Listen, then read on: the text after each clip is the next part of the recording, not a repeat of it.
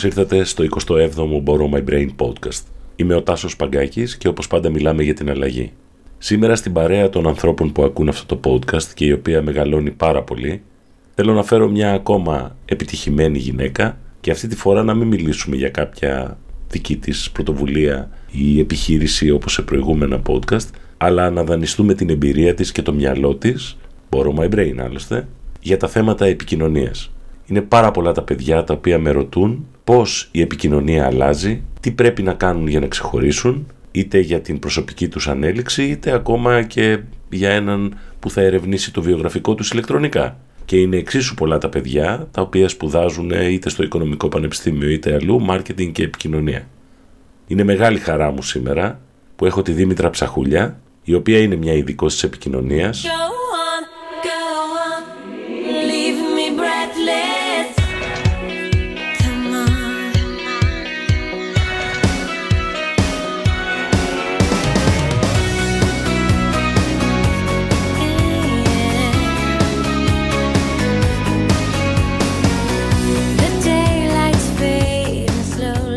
Ξεκίνησε από το Πανεπιστήμιο Πυραιός, έκανε το μεταπτυχιακό της, πήγε στο Yale, άλλαξε, ολοκληρώθηκε, βρέθηκε σε γραφεία πολιτικών, στη Βουλή, να γράφει ομιλίες, να αναλύει τη συμπεριφορά και την ανθρώπινη παρουσία προσωπικότητων και σήμερα να συμβουλεύει επιχειρήσεις και CEOs μεγάλων και μικρών εταιριών για τη δημόσια παρουσία τους.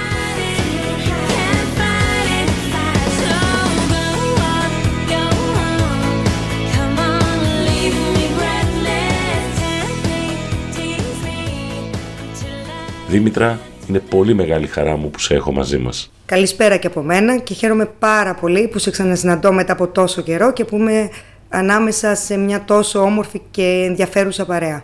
Δήμητρα, μου κίνησε το ενδιαφέρον η καθημερινή σου τηλεοπτική τηλεοέκθεση στο Instagram. Εκεί κάνεις stories όπου σαν ειδικός της επικοινωνίας σχολιάζεις, αξιολογείς πρόσωπα, συμπεριφορές. Θέλω να μας πεις πόσο και πώς αλλάζει η επικοινωνία. Αλλάζει ραγδαία. Το Instagram έχει μπει πλέον πάρα πολύ ενεργά στη ζωή μας, ακουμπά και προσελκύει ανθρώπους από όλες τις ηλικίες και από όλους τους χώρους και η αλήθεια είναι ότι και εγώ πειραματίστηκα. Όταν ξεκίνησα την έκθεσή μου εκεί, δεν ε, σου κρύβω ότι ήταν πραγματικά ένα πείραμα για μένα. Ένα challenge το οποίο έπρεπε να δω και εγώ πώς θα το χειριστώ. Γιατί τότε, μόλις είχα ε, ξεκινήσει τα instant stories, δεν τα ξέραμε κι εμείς καλά. Προσπαθούσα, πούμε, να πειραματιστώ με το τι μπορώ να δώσω πιο καλά και πιο εύπεπτα στο κοινό. Νομίζω ότι τα έχω καταφέρει σε έναν βαθμό. Πραγματικά α, αλλάζει ραγδαία όλη η επικοινωνία στα social media. Με αφορμή το Instagram. Γίνεται μια, μια μεγάλη επανάσταση. Ταχύτητα, βίντεο πολύ, εικόνες έξυπνες, τσιτάτα έξυπνα. Γενικά χρειάζεται μια μικρή ταχύτητα και πάρα πολύ συμπυκνωμένο content. Πρέπει να ξεχάσουμε όλα αυτά τα κατεβατά, τα γραπτά, τις ε, μεγάλες εκθέσεις ιδεών στο ίντερνετ και απαιτεί από εμά και ταχύτητα και συμπίκνωση. Νομίζω χθες ανακοινώθηκε ότι έφτασε το Instagram να έχει ένα δισεκατομμύριο χρήστες, ε, είτε νέα παιδιά, είτε επιχειρήσεις, είτε καταστήματα είναι εκεί. Θέλω να μας πεις λίγο παραπάνω για αυτή την εμπειρία, γιατί είναι σαν να έχεις ένα τηλεοπτικό κανάλι τώρα, δεν κάνω πλάκα. Πώς το παρακολουθείς, πώς το παρατηρείς. Υπάρχουν άνθρωποι που φοβούνται να εκτεθούν. Έτσι. Υπάρχουν νέα παιδιά τα οποία θα μπορούσαν να προβάλλουν ακόμα και το μεταπτυχιακό τους μέσα από εκεί, να συνδεθούν με άλλους, να κάνουν καινοτόμα project. Γι' αυτό σε ρωτάω, γι' αυτό επιμένω λίγο παραπάνω. Και πολύ καλά κάνεις και επιμένεις, γιατί είπαμε έτσι ένα γενικό πλαίσιο σε ό,τι έχει να κάνει με το Instagram. Από εκεί και πέρα, κάθε ευκαιρία για προβολή πρέπει πραγματικά να, να, την, να την αρπάζουμε. Και πραγματικά είναι μια ευκαιρία προβολής των νέων παιδιών, γιατί πλέον τα παραδοσιακά μέσα, η τηλεόραση, για παράδειγμα, τα παραδοσιακά κανάλια, δεν μπορούν να ανταποκριθούν στις ανάγκες των νέων. Δηλαδή θέλουν κάτι πολύ πιο διαδραστικό, πολύ πιο μοντέρνο, πολύ πιο εύκολο στη χρήση. Και αυτό είναι το Instagram. Λειτουργεί σαν τηλεοπτικό κανάλι. Και αυτό λοιπόν είναι μια ευκαιρία, μεγάλη ευκαιρία στους νέους ανθρώπους να προβάλλουν πάρα πολύ έξυπνα τη δουλειά τους και λέω πάρα πολύ έξυπνα γιατί χρειάζεται μια ειδική μεταχείριση το Instagram, δεν είναι ένα απλό εργαλείο. Χρειάζεσαι μόνο 15 δευτερόλεπτα τα Insta Stories να παρουσιάσεις με πάρα πολύ ελκυστικό τρόπο το προϊόν σου, οπότε αυτό το καθιστά αυτόματα δύσκολο και δίνεται λοιπόν μια τρομερή ευκαιρία στους ανθρώπους αυτούς, όποιος θέλει να προβάλλει, ό,τι θέλει να προβάλλει. Για την ώρα βλέπω μια φοβία και μια φοβικότητα από τα νέα παιδιά και περιορίζονται στο να βγάλουν το φαγητό που φάγανε, το μαγαζί που πήγανε, την εκδρομή. Την εκδρομή. δεν βλέπω content στην ουσία της δουλειάς τους ή σε αυτό που αγαπάνε πραγματικά. Πέρα από τις κοινωνικές τους, ας πούμε, συναναστροφές. Και εκεί είναι ένα ερωτηματικό. Δεν το βλέπω πολύ από τους νέους ανθρώπους αυτό και δεν το βλέπω και από τους επαγγελματίες. Βλέπω και από τους επαγγελματίες μια φοβικότητα ως προς αυτό. Ή, εν πάση περιπτώσει, δεν, έχουν, δεν ξέρω πώ μπορώ να το αποτυπώσω πλην της φοβικότητας. Μπορεί και να μην το πιστεύουν ακόμα. Δεν έχουν πιστεί και ίσως εκεί και το Instagram πρέπει να τους δώσει κάποια κίνητρα παραπάνω. Δεν έχουν πιστεί για τη χρησιμότητα ή για το πόσο μαγικά πράγματα μπορεί να κάνει το Instagram. Γιατί μπορεί να, να κάνει είτε φοβούνται είτε όχι οι επαγγελματίες σαν εσένα, μήπως έχει να κάνει και με το κοινό; Έχεις αντιμετωπίσει haters; Στα social media υπάρχουν πολλοί φωνακλάδες και πολλοί έτσι, άνθρωποι της τσαντίλας, του μίσους, της κοροϊδίας. Θέλω να μας την πεις και αυτή την πλευρά γιατί εσύ και επαγγελματίας είσαι και γυναίκα και μπορεί κάποιος να έχει πολλές ευκαιρίες να σταχώσει που λένε. Πάρα πολύ ωραία ερώτηση και πραγματικά εδώ πέρα η συζήτηση είναι μεγάλη διότι ε, όπως είπε σχολιάζω τα πρόσωπα της επικαιρότητας, είτε έχει να κάνει με την πολιτική είτε με τις επιχειρήσεις και από τη στιγμή που τους κρίνω κρίνομαι και φυσικά υπάρχει πάντα μια όχι μεγάλη μερίδα, δεν ξέρω τουλάχιστον σε μένα δεν έχει λειτουργήσει αυτό έτσι γιατί πραγματικά προσέχω το content μου να είναι σε αυτό το επίπεδο ώστε να μην προκαλεί να μην βγαίνει εριστικά προς τα έξω, γιατί ο σκοπός μου δεν είναι να προκαλέσω, ο σκοπός μου είναι να επικοινωνήσω σε ένα κοινό που ενδεχομένως είναι εξοικειωμένο με αυτό. Οπότε, σκοπός μου δεν είναι να προκαλέσω, γιατί πάντα έχει να κάνει και με το σκοπό. Οι haters υπάρχουν και θα υπάρχουν πάντα, και οι σεξιστές, γιατί ανέφερες και το, το, την παράμετρο της γυναίκας, και είναι πάρα πολύ σημαντική αυτή η παράμετρος ε, στην εξίσωση. Όμως, εγώ δεν έχω αντιμετωπίσει haters να μου πούν. Έχω βρει ανθρώπους να διαφωνήσουν, αρκετές φορές γιατί η επικοινωνία εννοείται έχει να κάνει και το, το υποκειμενικό στοιχείο στη μέση, αλλά δεν έχω βρει haters να μου πούν ε, σταμάτα ή να διαφωνήσουν εντόνως ή να με, εν πάση περιπτώσει, να είναι χιδαίο, χιδαία ή βριστική μια απάντηση. Ποτέ. Άλλες δυσκολίες ως γυναίκα έχω αντιμετωπίσει, γιατί είναι πολύ πιο δύσκολο να σε δεχτούν σε μια κοινωνία α, να την πούμε έτσι, ανδροκρατούμενη. Πες το, παιδί. Ναι, δεν τρέπομαι, το λέω. Έχω αντιμετωπίσει υπερβολικά πολλές δυσκολίες και στη δουλειά, όχι μόνο στα social media, γενικότερα στη δουλειά μου. Αλλά από εκεί πέρα νομίζω ότι το, το κοινό εκπαιδεύεται και εκπαιδεύεται. Ε, και εδώ δεν μιλάμε για χειριστικές μεθόδους, εκπαιδεύεται με την καλή έννοια. Αν τους δώσεις καλό content, υγιές content, ε, food for thought που λέμε, και όταν τους πείσεις ότι αυτό που κάνεις πραγματικά το κάνεις με κίνητρο την αγάπη για αυτό που κάνεις, νομίζω ότι μειώνονται οι αντιδράσεις των haters. αυτά τουλάχιστον έχω δει να μετράνε σε μένα. Θέλω να μου πεις, έξω από τα τσιτάτα content is king και όλες αυτές οι βλακίες, εσύ που είσαι άνθρωπος των επιχειρήσεων, κοουτσάρεις ανθρώπους για τη δημόσια παρουσία του, πώς κρίνεις σήμερα το επίπεδο της δραστηριότητας των επιχειρήσεων στα κοινωνικά δίκτυα και στην οικονομία του ίντερνετ; Καλή, εκεί, Βομβαρδίζουνε, δεν ξέρουνε, ψάχνονται. Είναι όλα αυτά μαζί που ανέφερες. Όλα αυτά μαζί. Δηλαδή, πολλοί δεν ξέρουν, πολλοί το φοβούνται. Πολλοί επίσης δεν έχουν ένα, ε, μια καθαρή οπτική, μια, ένα vision για το πού θέλουν να πάνε ψηφιακά αυτό το οποίο οραματίζονται για την επιχείρησή τους, για το προϊόν τους, για τον ίδιο τους τον εαυτό. Είναι ένα συγκεχημένο πράγμα, ένα θολωμένο πράγμα και πραγματικά έχω πάρα πολύ καιρό να δω μια ωραία καμπάνια στο ίντερνετ. Και το λέω με τα λύπης μου, γιατί ενδεχομένως πάρα πολλοί έχουν την όρεξη αυτή να προβάλλουν και το προϊόν τους και τις επιχειρήσεις τους, αλλά δεν βλέπω αυτό να αποτυπώνεται ιντερνετικά. Έχω δει μέτρες προσπάθειες, έχω δει μπερδεμένες, έχω δει συγκεχημένες, ε, καλή, με τους όρους που εγώ, εν πάση περιπτώσει, θέτω, δεν έχω συναντήσει μέχρι στιγμής. Ποιοι είναι αυτοί οι όροι, σε, σε τριγκάρω λίγο, ε, να κατζόμαστε, δεν τα κρατήσουμε ναι, για σένα. Ο κύριος, ο, το κύριο κριτήριο για μένα είναι να βλέπω ότι αυτή η καμπάνια έχει ψυχή να έχει μια ταυτότητα. Να βλέπω ότι εκεί πραγματικά αυτή η καμπάνια είναι αποτέλεσμα μιας προσπάθειας η οποία την πιστεύουν. Θέλουν να βγει καλό το προϊόν. Όχι κάνουμε ένα προϊόν γιατί πρέπει να βγάλουμε στο Instagram, στο Facebook, στο Twitter κάτι, αλλά επειδή πιστεύουμε ότι η ταυτότητά μας είναι αυτή η οποία αποτυπώνεται στην καμπάνια μας. Υπάρχει μεγάλη διάσταση από το, το ότι πρέπει να βγάλω ένα βίντεο στο Instagram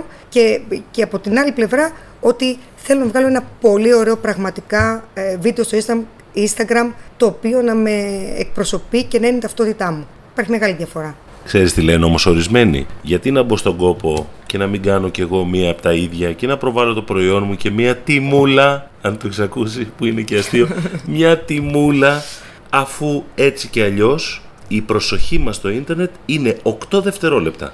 8 δευτερόλεπτα να φορτίσεις μια σελίδα, 8 δευτερόλεπτα γιατί βαριέμαι, 8 δευτερόλεπτα γιατί ε, είμαι στο facebook και απλά σκρολάρω, ας το πούμε, κατεβάζω τη σελίδα προς τα κάτω. Πρέπει πέρα από την ψυχή, γι' αυτό επανέρχομαι στο θέμα της ψυχής, η ψυχή αποτυπώνεται σε content. Και το content πρέπει να έχει στρατηγική, να έχει όραμα, εν πάση περιπτώσει να έχει παρατήρηση, να βλέπω τον ανταγωνισμό. Τι βάζει, τι δεν βάζει, να βλέπω ότι αυτό είναι αποτέλεσμα, ότι αυτό, αυτή η καμπάνια έχει φτωχά αποτελέσματα. Και τι σημαίνει φτωχά, πανομοιότυπες καμπάνιες στο διαδίκτυο. Στο Instagram, πανομοιότυπα βίντεο, χωρίς αυτό που είπαμε και πριν, να συζητιέται πλέον μια καμπάνια. Αυτό πρέπει να, να τους κάνει να αναρωτιούνται για το, για το ποια από εδώ και πέρα θα είναι η χρήση των social media τους. Και φυσικά, και εκεί πάει λοιπόν και δένει και με την προηγούμενη κουβέντα μας, ότι χρειάζονται πραγματικά σύμβουλοι επικοινωνίας στο χώρο που να τους δίνουν, γιατί δεν είναι απαραίτητο όλοι οι επιχειρηματίες να ξέρουν και από επικοινωνία, ούτε όλοι να έχουν βγάλει marketing και management και αντίστοιχα πτυχία.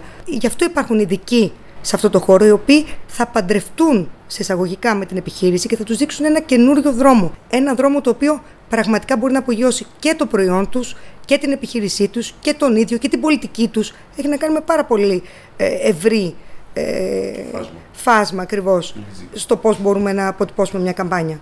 Ε, εγώ το νιώθω ότι υπάρχει από πολλές πλευρές μία συζήτηση ότι μας κάνει κακό η υπερέκθεση στα κοινωνικά δίκτυα. Αυτό το πράγμα να το πάρουμε της μετρητής, ότι όποιος είναι πολύ εκεί έξω καίγεται, το λέω με απλά λόγια.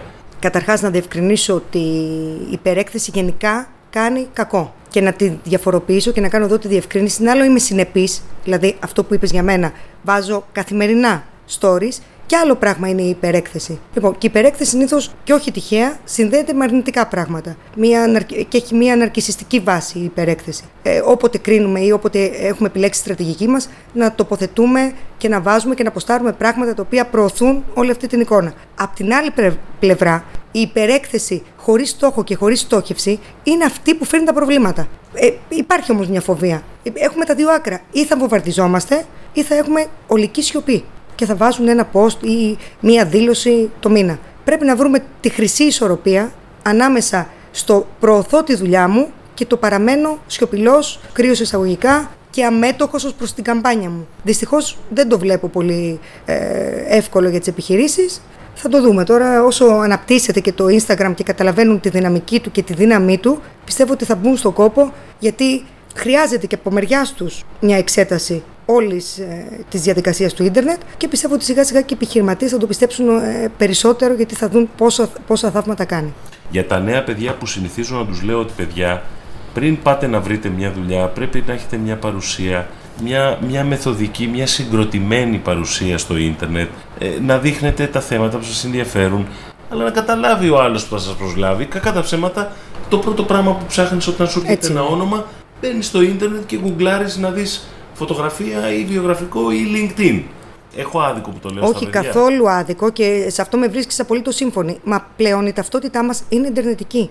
Πώς να το κάνουμε, πέρα από την ταυτότητα την ε, συμφατική που έχουμε και ε, συναλλασσόμεθα με τις διάφορες διαδικασίες, η άλλη μας ταυτότητα, η δεύτερη ταυτότητά μας είναι ιντερνετική. Και είναι φυσικό και λογικότατο ο άνθρωπος ο οποίος θέλει να μας προσλάβει να κάνει ένα έλεγχο και mini search στο διαδίκτυο. Και εκεί δυστυχώς συναντώ πάρα πολλές αστοχίες από νέα παιδιά. Λάθος ε, φώτος στο προφίλ, ε, λάθος ποσταρίσματα, λάθος. Και τι σημαίνει λάθος; Όταν ο άνθρωπος, ένας ε, νέος άνθρωπος, ανοίγει τα φτερά του και θέλει μία ε, δουλειά σε οποιαδήποτε εταιρεία, στον ελεύθερο ιδιωτικό τομέα, είναι Κατά τη γνώμη μου πάντα, λάθος να έχω μια φωτογραφία προφίλ με κοιλιακού ή με κοκτέιλ ή στην παραλία με διάφορες άλλες ναι, μορφές. Της... Ναι, ναι, είπα να μην το πω. Της προσωπικής του στιγμής. Τι σεβόμαστε απόλυτα τις προσωπικές στιγμές, αλλά πρέπει να ξέρουμε ότι κρινόμαστε πλέον η ταυτότητά μας, όπως είπα και πριν, είναι ιντερνετική.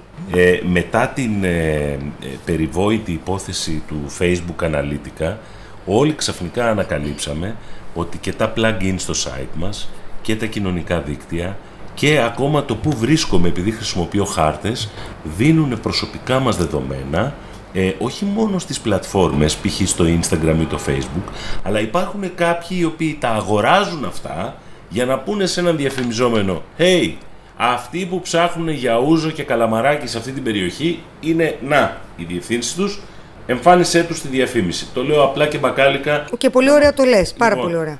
Ναι, και Όμως, έτσι είναι. το τελευταίο εξάμηνο, το 50% των χρηστών στις μεγάλες αγορές έκλεισε από ένα λογαριασμό στα κοινωνικά δίκτυα.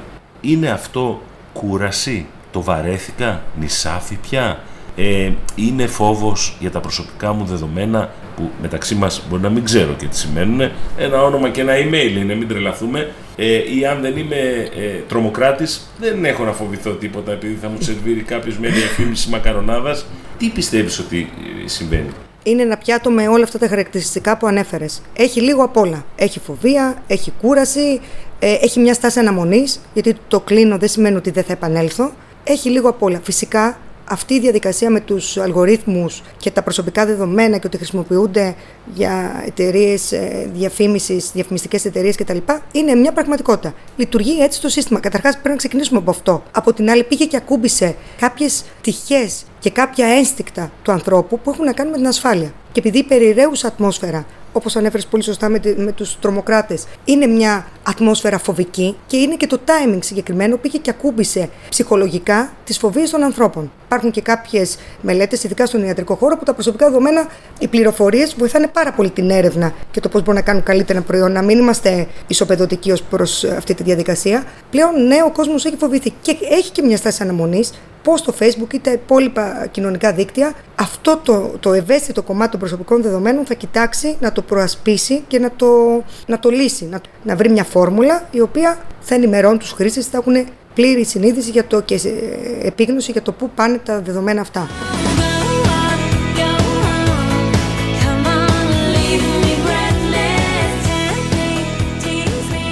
Τώρα σε πάω σε ένα άλλο θέμα, το οποίο είναι περιοχή δικιά σου. Να με πας.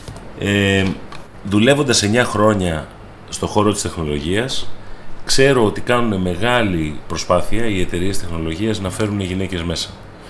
Είναι κοινωνική ανισότητα, πίστεψέ με.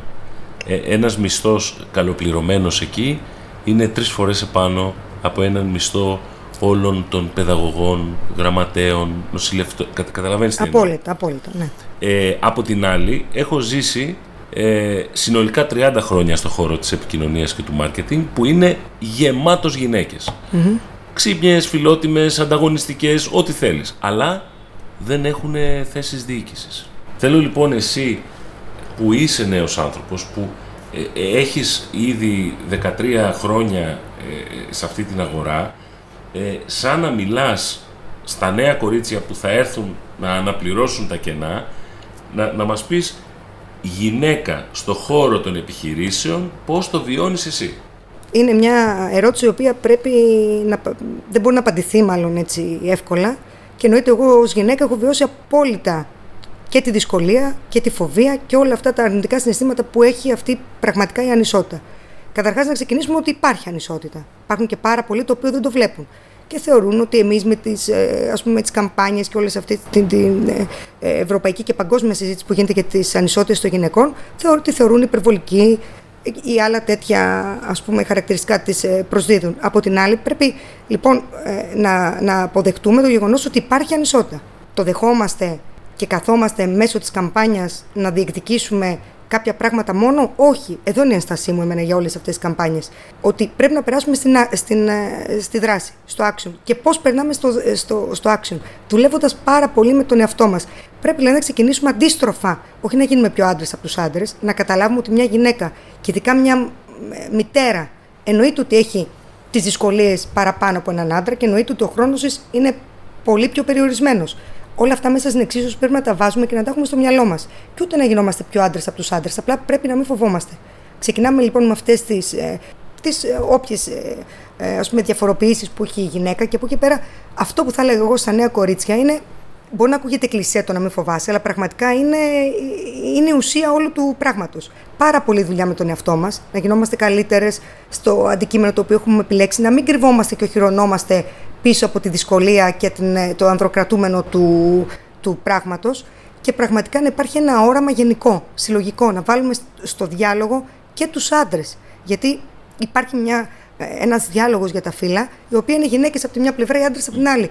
Πρέπει λίγο να το μπλέξουμε, να κάνουμε ένα διάλογο και να, και να μην τρομοκρατούμε σε εισαγωγικά τους άντρες ότι ήρθαμε να πάρουμε τις θέσεις ή οτιδήποτε. Πρέπει να κάνουμε ένα αληθινό, ειλικρινή διάλογο μεταξύ μας Και πιστεύω ότι μετά από αυτό και ευκαιρίες περισσότερες και ήδη έχει ανοίξει ο δρόμος για τις γυναίκες πολύ πιο ε, εύκολα σε σχέση με άλλες περιόδους και να κάνουμε τον ειλικρινή αυτό διάλογο πρωτίστως με τον εαυτό μας και να πούμε ότι δεν φοβόμαστε, δεν, δεν, δεν, δεν και να προχωρήσουμε μπροστά χέρι-χέρι με τους άντρες.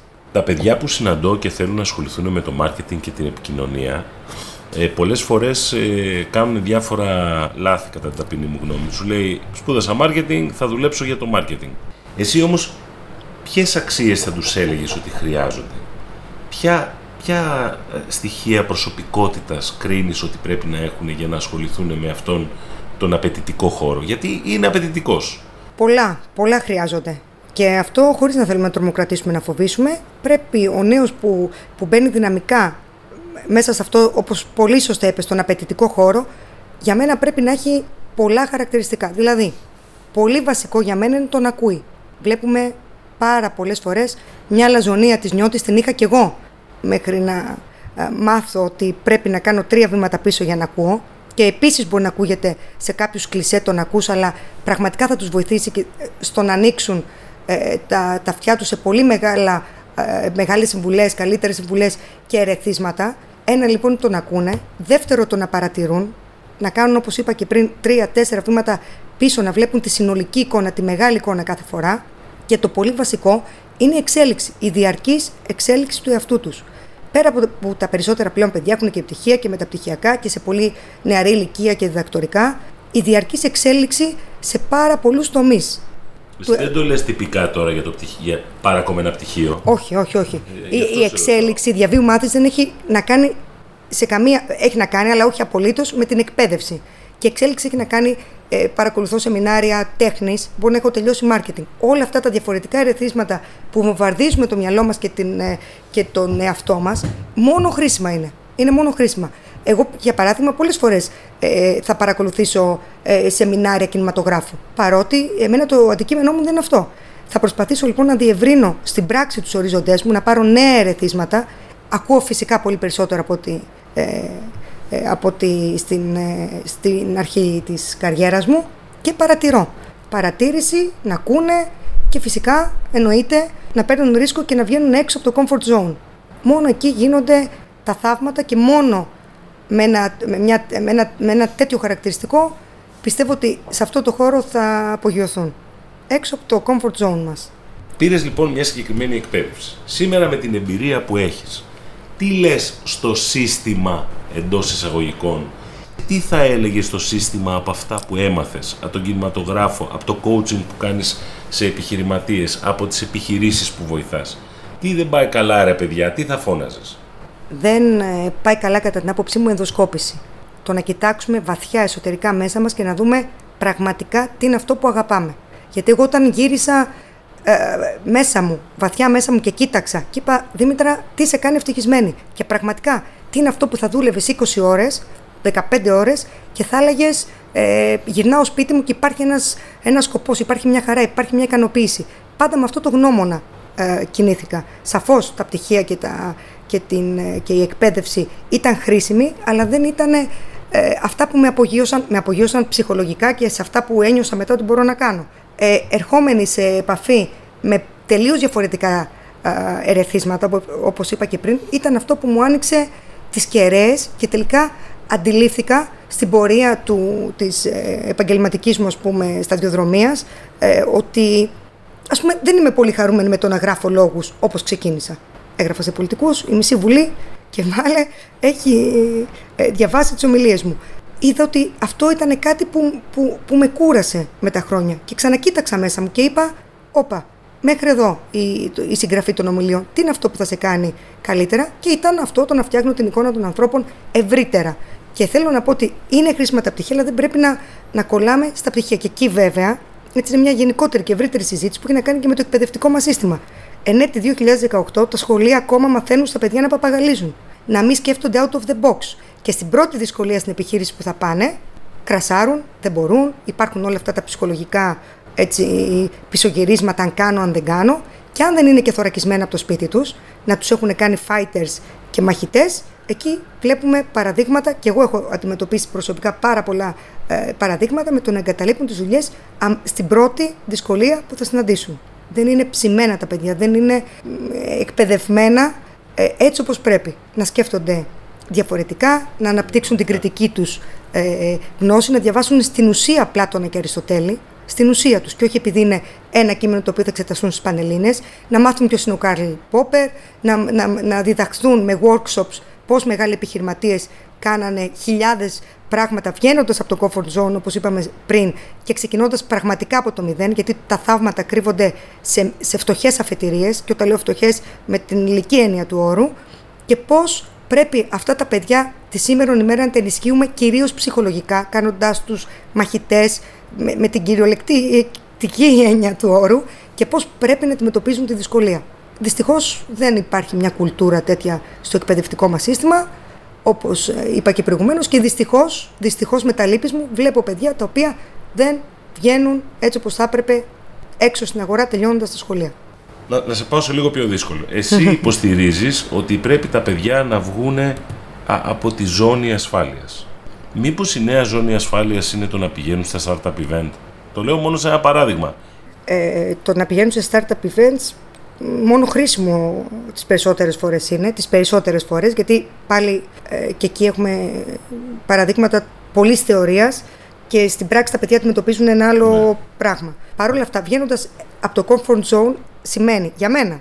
Έχω τελειώσει η λογιστικής χαλκίδας και βλέπω ότι μου αρέσει να φτιάχνω ε, αγιογραφίες. Η φοβία λοιπόν έρχεται εδώ το οικογενειακό περιβάλλον, το εκπαιδευτικό σύστημα, όλα αυτά οι ψυχοπαθολογίες και οι παθογένειες της ελληνικής κοινωνίας και κουμπώνουν αυτή τη φοβία στο μυαλό του παιδιού. Ε, τον έδωσε αυτόν. Γιατί να επιχειρήσω, γιατί βγαίνοντας από το comfort zone και ξεκινώντας φτιάχνοντας μια γεωγραφία, λέω τώρα ναι, εικόνες, ναι, α πούμε. ένα, ένα, το, το βάζω σε τελείως ε, αντίθετη άποψη για να δείξω το, το μέγεθος. Λοιπόν, πρέπει αυτό να το προσπαθήσει και να το επιχειρήσει. Αυτό σημαίνει βγαίνω από το comfort zone. Βλέπω ποια ταλέντα έχω και τα, τα οποία εξελίσσω και πειραματίζομαι πάρα πολύ σε αυτά, γιατί και εγώ δεν ξεκίνησα με το να γράφω ομιλίες. Είδα, εντόπισα ποια είναι ενδεχομένως τα ταλέντα μου και εκεί πάνω και τα εξέλιξα και βγήκα και από το comfort zone.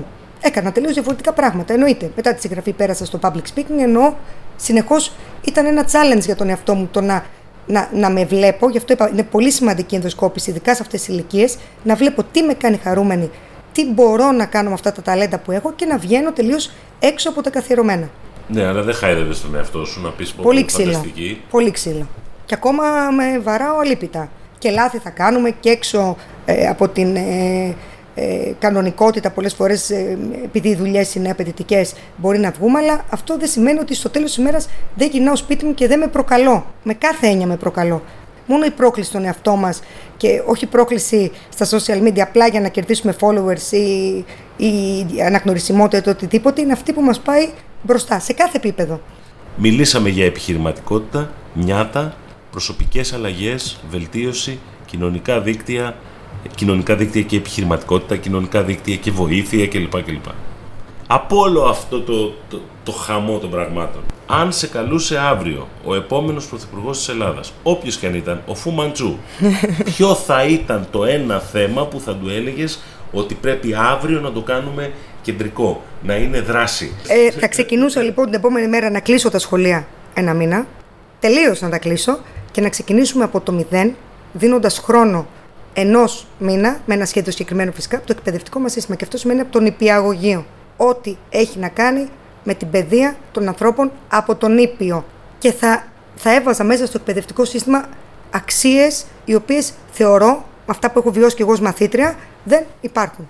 Της πρόκλησης, της μη παπαγαλίας, ενός ευρύτερου πνεύματος σε όλο το εκπαιδευτικό σύστημα και φυσικά την ενδυνάμωση των νέων. Και ο, ο αμέσως επόμενος τομέας μετά το εκπαιδευτικό σύστημα, που νομίζω δεν χρειάζεται να αναλυθεί, γιατί όλοι έχουμε βιώσει αυτή την εμπειρία και βλέπουμε τα κενά και τις παθογένειές του, είναι οι μονογονεϊκές οικογένειες. Εκεί θα έδινα ιδιαίτερη έμφαση και βαρύτητα και δεν έχει να κάνει με τις γυναίκες, έχει να κάνει με τις γυναίκες που έχουν μείνει μόνες τους μεγαλώνοντας ε, δύο, ένα, τρία παιδιά. Και εκεί η κοινωνία δυστυχώς, δυστυχώς και σας το ναι, λέω, ναι. επειδή στο, στο περιβάλλον μου έχω τέτοιες περιπτώσεις, όχι να πούσα, τους καταστρέφει οποιοδήποτε κύτταρο ε, δημιουργίας και αναπνοής. Διότι όταν έχεις ένα παιδί και δεν έχεις βοήθεια και ενδεχομένως και δουλειά, ε, ε, καταστρέφεις μια νέα γυναίκα και καταστρέφεις και τη γενιά αυτή, δηλαδή τα παιδιά που μεγαλώνουν χωρίς τον μπαμπά ή για, για οποιοδήποτε λόγο. Έτσι, μονογονικές δεν έχει να κάνει μόνο με τους διαζευμένους, έχει να κάνει και με ανθρώπους που χάσαν το, το δικό τους άνθρωπο. Οπότε θα εστίαζα αποκλειστικά εκεί. Μονογονικές και παιδεία. Η αλήθεια είναι ότι τα κοινωνικά προβλήματα, τα απλά των ανθρώπων, στην Ελλάδα δεν τα έχουμε πιάσει. Όταν μιλάμε για κοινωνικά προβλήματα, μιλάμε για τις συντάξεις, για το αν θα πληρώσω 5 ευρώ στο νοσοκομείο. Καταλαβαίνετε τι λέω, αλλά το οποίο δεν. ε, Νομίζω ότι με μια γυναίκα πρωθυπουργό θα τα λύναμε αυτά. Γιατί Λες. όπως είπες, έχουμε την- το έμπαθη και την συνέστηση και νομίζω ότι αυτά θα ήταν σημερίσια. Εσύ είμαστε πολύ βουνίσχοι, δεν, δεν έχει εδώ πράγματα. Εντάξει, μακάρι θα ήταν μια ωραία διαφορά. Θα ήταν. Θα ήταν- Πιστεύω πολύ στη γυναίκα, Ε, τη σύγχρονη έβλεπα γυναίκα. αυτή Πιστεύω τη πάρα πολύ. Νεοζηλανδή πρωθυπουργό που 37 ετών πρωθυπουργός, η οποία πήγε, γέννησε το παιδάκι της. Τρομερή. Και Τρομερή. ξαναβγήκε αμέσως μετά να πάει να πιάσει δουλειά. Δηλαδή, Εδώ λες, βλέπεις πώς αντιμετωπίζονται οι νέες μητέρες και με πόση δυσκολία προσπαθούν ναι, να τα. ναι. Σαφώς και η κρίση έπαιξε το ρόλο της και απογύμνωσε κάποια πράγματα και μας τα έκανε ε, πολύ πιο εμφανή. Από την άλλη, όμως, και η γυναίκα καλείται σήμερα και, και με τις προκλήσεις τι οποίες αντιμετωπίζει, ε, καλείται να, να ανταποκριθεί σε ένα περιβάλλον πάρα πολύ δύσκολο.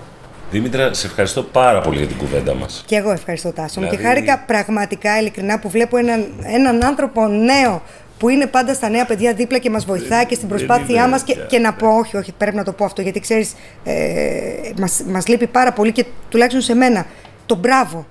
Μας λείπει πάρα πολύ να ακούσουμε και να, που- και να ακούσουμε και να πούμε μπράβο. Ε, η αφετηρία είναι κοινή.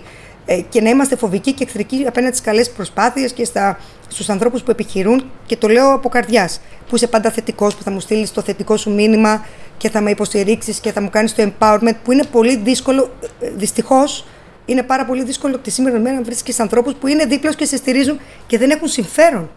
Έτσι, κανένα συμφέρον να σου πούν την καλή του την κουβέντα. Και το μετρώ και το εκτιμώ πάρα πολύ. Λοιπόν, και εσείς να μην έχετε ε, κανέναν ενδιασμό, να συνεχίσετε να μου στέλνετε τα μηνύματά σας. Ε, άλλωστε δεν έχετε συμφέρον, ούτε εγώ έχω συμφέρον που επικοινωνούμε μέσα από αυτό το podcast. Να ακούτε Borrow My Brain, ε, να μου στέλνετε τις παρατηρήσεις σας, ε, να μην είμαι ο τρελός πίσω το μικρόφωνο και εύχομαι, όπως πάντα από την καρδιά μου, να είστε όλοι καλά. Γεια!